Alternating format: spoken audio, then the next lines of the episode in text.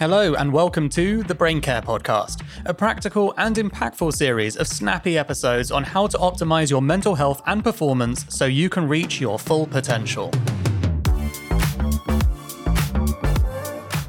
My name is Dan Murray Serter, and I'm the co founder at Heights.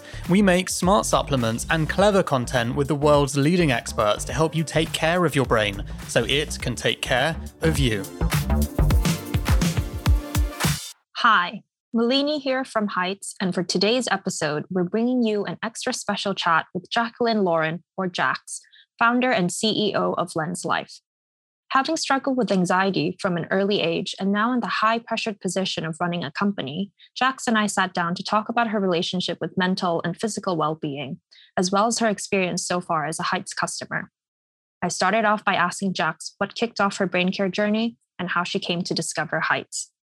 So for me, I've always had anxiety, and it is largely environmental. I had a pretty chaotic family life growing up, um, and also being the founder of a startup, it's just like constant state of stress. Um, but yeah, I've always done things like meditate and mindfulness, and I've tried prescription drugs for my anxiety, um, and I've tried a lot of other like I suppose healthier alternatives. Um, in terms of understanding the brain care science behind heights, uh, it was through Dan. So connecting with Dan on Clubhouse, and I found it really fascinating everything that he was talking about. Ended up trying heights with kind of like very open mind. I'm pretty open minded with just like happy to try something, not going to go into it with any expectations. The thing that I noticed the most, which blew me away, was my sleep. I've always suffered from insomnia usually to do with anxiety and stress. It's a really common interrelationship. I don't have like an Apple Watch or anything like that. I just use the basic functionality on my phone. But I noticed that my sleep had drastically improved in the like two months of me starting to take heights. Just better quality sleep, not getting up and checking my phone in the middle of the night. I used to average about five hours a night, and I'm pretty good at functioning on five hours, but I was getting upwards of like seven, which is amazing that extra two hours. And I screenshotted it and I sent it to Dad because I was so shocked. And I even sent it to my psychiatrist back in Australia. He, she's been my long term touch point with my anxiety because I was first diagnosed when I was in my early 20s.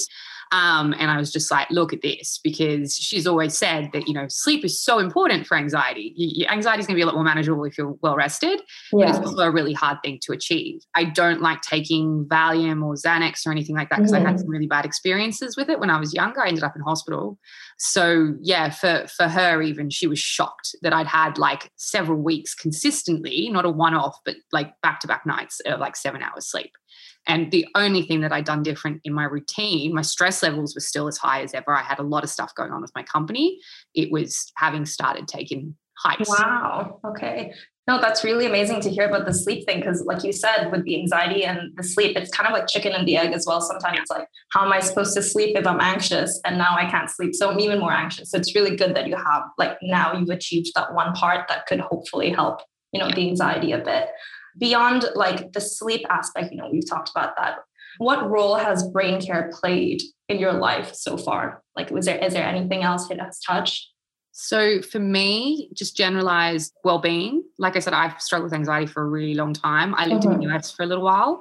They've got a really heavy duty prescribing culture there where mm. the go-to is to give anyone of any age prescription drugs to, to deal with issues. So when I was in my early 20s, I was being given Xanax, Valium, temazepam, a whole smorgasbord of different things to deal with panic attacks, insomnia.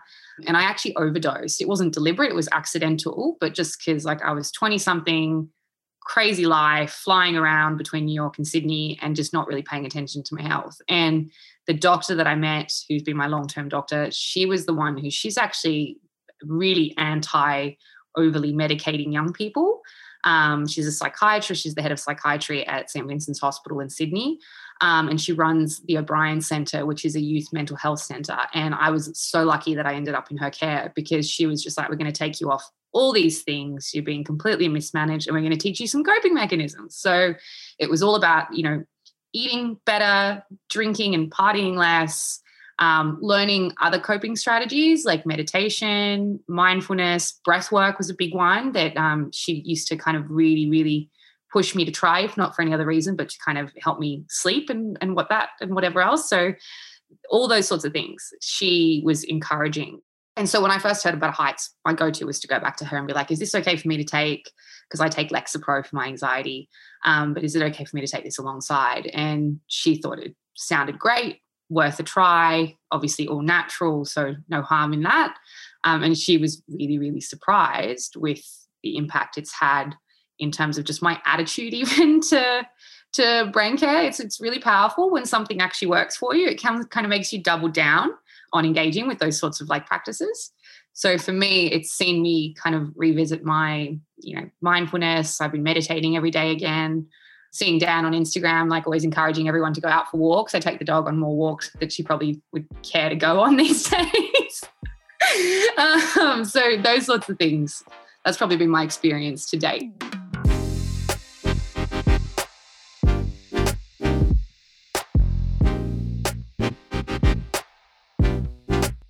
Is there anything in particular right now that you would, in your life, maybe in your personal life, professional life, is there anything that you want to achieve?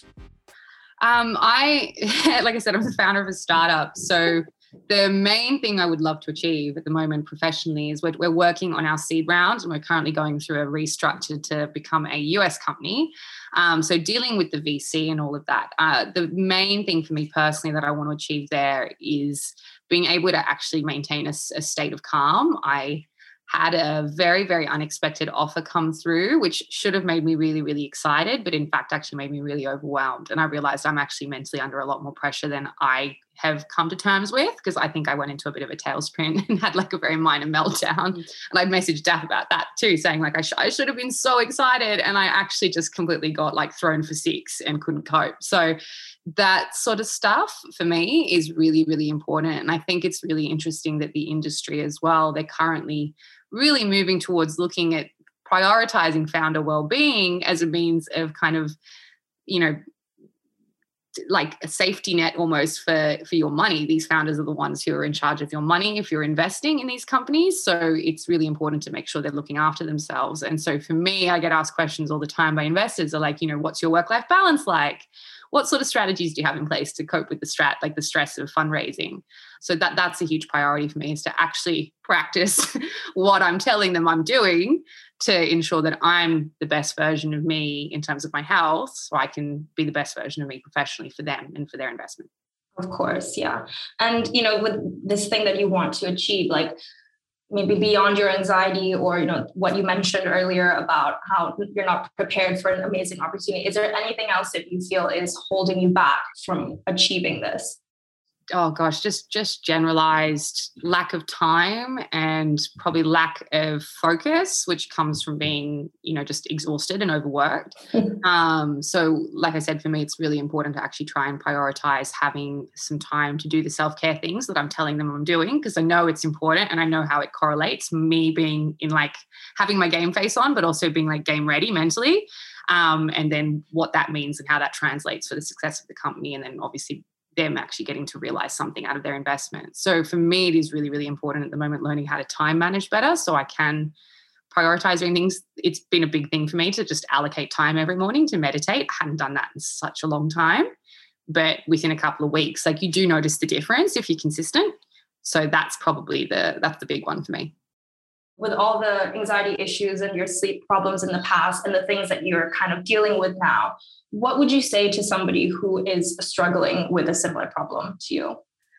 Oh, um, different things work for different people. So, first and foremost, massive advocate for going and speaking to a professional. So, whether it's a psychologist or a psychiatrist, go and talk to someone because no one doesn't sleep for no reason. There's usually an underlying cause. It's either physiological or it's psychological. So, firstly, go and go and assess that. Um, once you've done that, you know, don't get scared by taking like medication or like maybe it's therapy or you know whatever else is recommended to you but be open minded to engaging with and trying lots of different things on the basis that you need to find a balance for yourself because one of the big mistakes i made was I was taking all the advice of all these doctors, taking all these prescription drugs, many of which weren't actually very good for me. And then the people who were telling me, well, actually, you should slow down or you should do this, you should do that, and you should try to do it a little bit differently. I'd kind of discounted their advice because grew up in a doctor family. So in my mind, I'm like, doctors know everything. Um, but yeah, there's there's so many more solutions to the same problem out there. And you just have to be really, really patient with yourself and be open-minded to trying new things.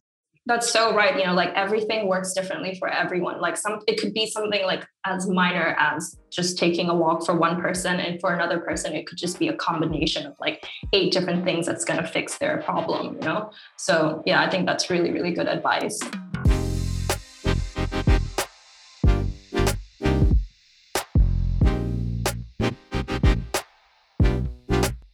So, what is one thing you've learned from your experience with taking heights and brain care in general? Oh, the thing that stood out to me actually was I listened to something Dr. Tara had recorded. It was a speaking engagement she'd done when she talked about the fact that your your brain is the CEO of your body, and I'd really kind of underestimated that, which is crazy. Obviously, growing up in a medical family where they talk about that all the time, um, but that really changed my thinking in terms of I'm never going to function at my peak physically or mentally if my actual brain health physiologically isn't there. Um, because your brain is a muscle and it's only going to work as well as it's looked after and trained. And I was all about doing the training and the learning, but I wasn't actually looking after it very well. And as soon as I changed my thinking around that and how I approached I suppose I want to say mental health, but not just in the in the context of mental illness, mental health, but just mental well-being yeah, like any other part of your body, it's a physical structure that needs to be fed the right fuel, needs to be rested, needs to be taken care of. So, it, yeah, that was a big thing for me, changing my attitude to that. Yeah, I 100% agree. I think if you neglect your brain, the rest of your body suffers. And that's so true. Like if you don't pay attention to your brain, your gut suffers, you know, your sleep suffers, just so many different things. And I feel like a lot of people disregard brain as like the thing that controls everything. Exactly. And then um, just one last question. Is there anything you would love to learn or know more from heights? Well, I find I find all the sciencey stuff really interesting. So I only just subscribed to the Sunday supplement newsletter because I heard about heights through the team before actually getting to hear about it from the newsletter and everyone talks about the newsletter. So mm. i actually really enjoy that sort of stuff. So for me i suppose understanding why the heights formulation has the impact it has on you know brain fog and all those things i find that really interesting. That might not be interesting to everyone but i find it interesting. And aside from that just um, i think it's nice having a, a constant but not aggressive reminder to engage with all those other sort of practices like the meditation and being out in nature and things like that. I, I think that's helpful. People may not pay attention to it overtly, but if it's constantly there, just in your inbox or in the back of your mind, when you're having a moment of weakness or like you, are kind of struggling a little bit, you do notice those things like maybe I should pay attention to that. Maybe I should, maybe I should engage with that, which that's been the case for me. So that's always helpful. More of that yeah i think that's good like basically subconsciously helping you develop all these good habits that's going to yeah. support your brain care journey even more. Okay. Thank you so much. It'll be really helpful to like share this with the community so people can understand that you know they're not alone. Other people are dealing with similar things they are. So thank you so much. No that's okay. Happy to help